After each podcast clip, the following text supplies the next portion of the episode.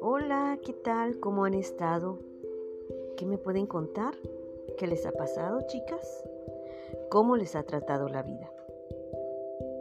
Fíjense, ¿alguna vez han pensado ustedes, a ver, que mientras nosotras estamos muy tranquilitas en nuestras casas o en alguna fiesta o quizás disfrutando de un rico helado o simplemente leyendo un libro, en otra parte muy distinta a la que nosotros estamos viviendo, hay mujeres que están siendo maltratadas obligadas a vender sus cuerpos o quizás a robar, a estar en delincuencia, a estar sometidas. ¿Y por qué les digo esto? Bueno, como siempre, ustedes ya sabrán que cada una de las cosas que les comento es porque pues me sucede una aventura. Y aquí les va una más. Hace unos días fui de compras al centro de mi ciudad Quería ver de nuevo sus almacenes llenos de ropa, visitar las zapaterías, mirar las telas, hilos, escuchar ese murmullo de la gente, sentir nuevamente a la ciudad, esa ciudad que estaba viva. Recordemos que desde la pandemia, pues las actividades económicas estaban restringidas y muchas como yo no nos atrevíamos a salir por el temor al contagio. Pero bueno, todo esto se fue normalizando, vamos a decir. El punto es que, mientras miraba todo esto, una niña golpeó mi brazo al pasar junto a mí. Esto fue porque un hombre la jalaba desde precisamente de su mano, de la, del brazo. Yo le calculo aproximadamente unos 12 años y el hombre un poco más de 40. Al principio pensé que era su padre, pero luego, por motivos que observamos, y digo observamos, las mujeres somos muy observadoras, y que obviamente no comentaré por el respeto a esta niña, me di cuenta que ese hombre no era su padre.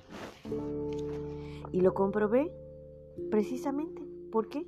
Porque me di cuenta que la metía en unos departamentos en donde todo mundo sabe para qué sirven.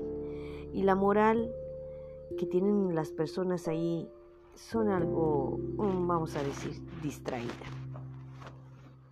¿Saben? Me sentí tan impotente que porque no tenía forma de comprobar esa relación tan horrenda que, que había quizás en ese hombre y esa niña. Y aunque en realidad lo que yo suponía probablemente hubiera sido o era cierto, esta chica tal vez estaba siendo utilizada para algún delito sexual. Luego vi que varias mujeres entraban y salían de ese lugar. Las mujeres vestían con ropa muy atrevida. Escotes amplios, pulseras en los pies, tacones altos, bastante maquillaje, cosas llamativas. Bueno, pues con esas características ya podemos imaginar a qué trabajo se dedicaban porque uno no va a las 11 de la mañana, súper entaconada, súper maquillada, a hacer nuestras compras, ¿verdad? Sabemos que hay lugares en donde el calorón está a todo lo que da. Y más si tenemos que traer las bolsas, imagínense con los tacones kilométricos. Era obvio que estas chicas o estas mujeres no se dedicaban a pues a una vida cotidiana. Como yo tenía que avanzar por mi camino, en el momento que me detuve a observar ese episodio, las mujeres de ahí me lanzaban miradas amenazantes, como diciendo, si no perteneces aquí, ¿qué haces? Avanza, sigue tu camino. Cuando llegué a mi casa, me sentía triste, frustrada, decepcionada de cómo las personas usan su poder y su fuerza para maltratar a los inocentes. Pero esos inocentes no solamente pueden ser niños en general, también someten a las mujeres, las obligan a venderse, porque siempre hay personas enfermas mentales que adquieren o buscan esos servicios por llamarlos de alguna forma. Era tanta la tristeza que sentía. Pero bueno, esto no es nuevo, ya que desde hace mucho tiempo ha sucedido. La historia nos cuenta de aquellas esclavas que usaban para satisfacer a los reyes. Y aún en la Biblia logramos ver este trabajo. Recordamos a varias de ellas. ¿Se acuerdan cuando una de ellas se acercó a Jesús? Esta mujer iba a ser apedreada y aún Jesús le dijo, la rescató. Le dijo a esta mujer que ya no pecara más, que le diera un cambio a su vida. Jesús la perdonó y le invitó a dar ese cambio. Otras mujeres que no tenían una moral correcta en sus vidas, justo como, como esta Magdalena que les acabo de decir. El motivo de esto fue que ojalá muchas siguieran ese ejemplo de María Magdalena, de dar un cambio positivo a sus vidas y de dejar atrás todo, todo pecado, toda cosa horrenda por las cuales ellas han atravesado. Saben, muchas veces es difícil. Es muy difícil que estas mujeres se salgan ese círculo tan asqueroso. Porque tal vez muchas sí quieran hacerlo, pero están amenazadas y no pueden. Y eso es lo más triste. Es terrible el que en sus vidas no tengan un poco de paz. Esa paz que muchas conocemos. Esa paz que solo Dios sabe dar.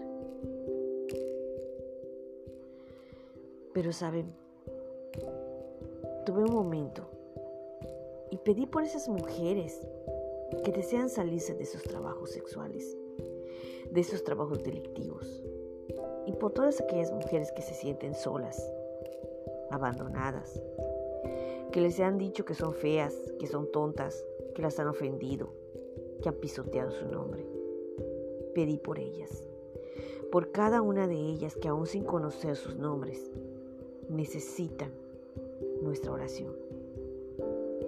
Necesitan bastante. Y por eso, el día de hoy, te invito a ti, mujer, que estás en esa situación amenazante, que quizás estás en esa situación de riesgo, que te han amarrado quizás con lastimar a tu familia.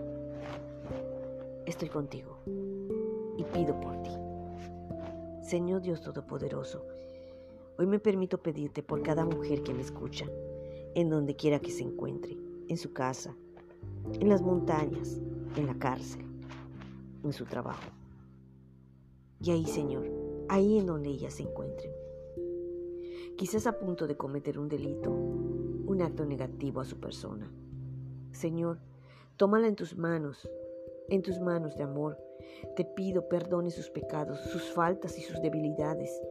El Espíritu Santo, Señor, toque su mente y su corazón para que el deseo de ser una nueva persona aparezca. Señor, tu palabra dice que si nosotros declaramos nuestras faltas y pecados, tú los echas a lo profundo del mar y jamás te acuerdas de ellas.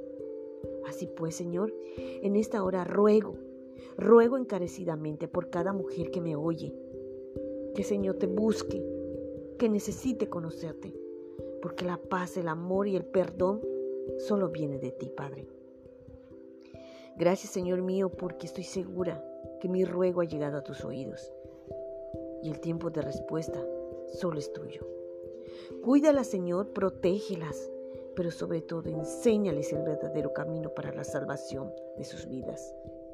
Te lo pido, Señor, en nombre de nuestro único abogado, el único que tenemos por excelencia, nuestro Señor Jesucristo, quien dio su vida por salvarnos del infierno, y que creyendo nosotros en su palabra, llegaremos a ese paraíso prometido. Gracias, Padre. Amén.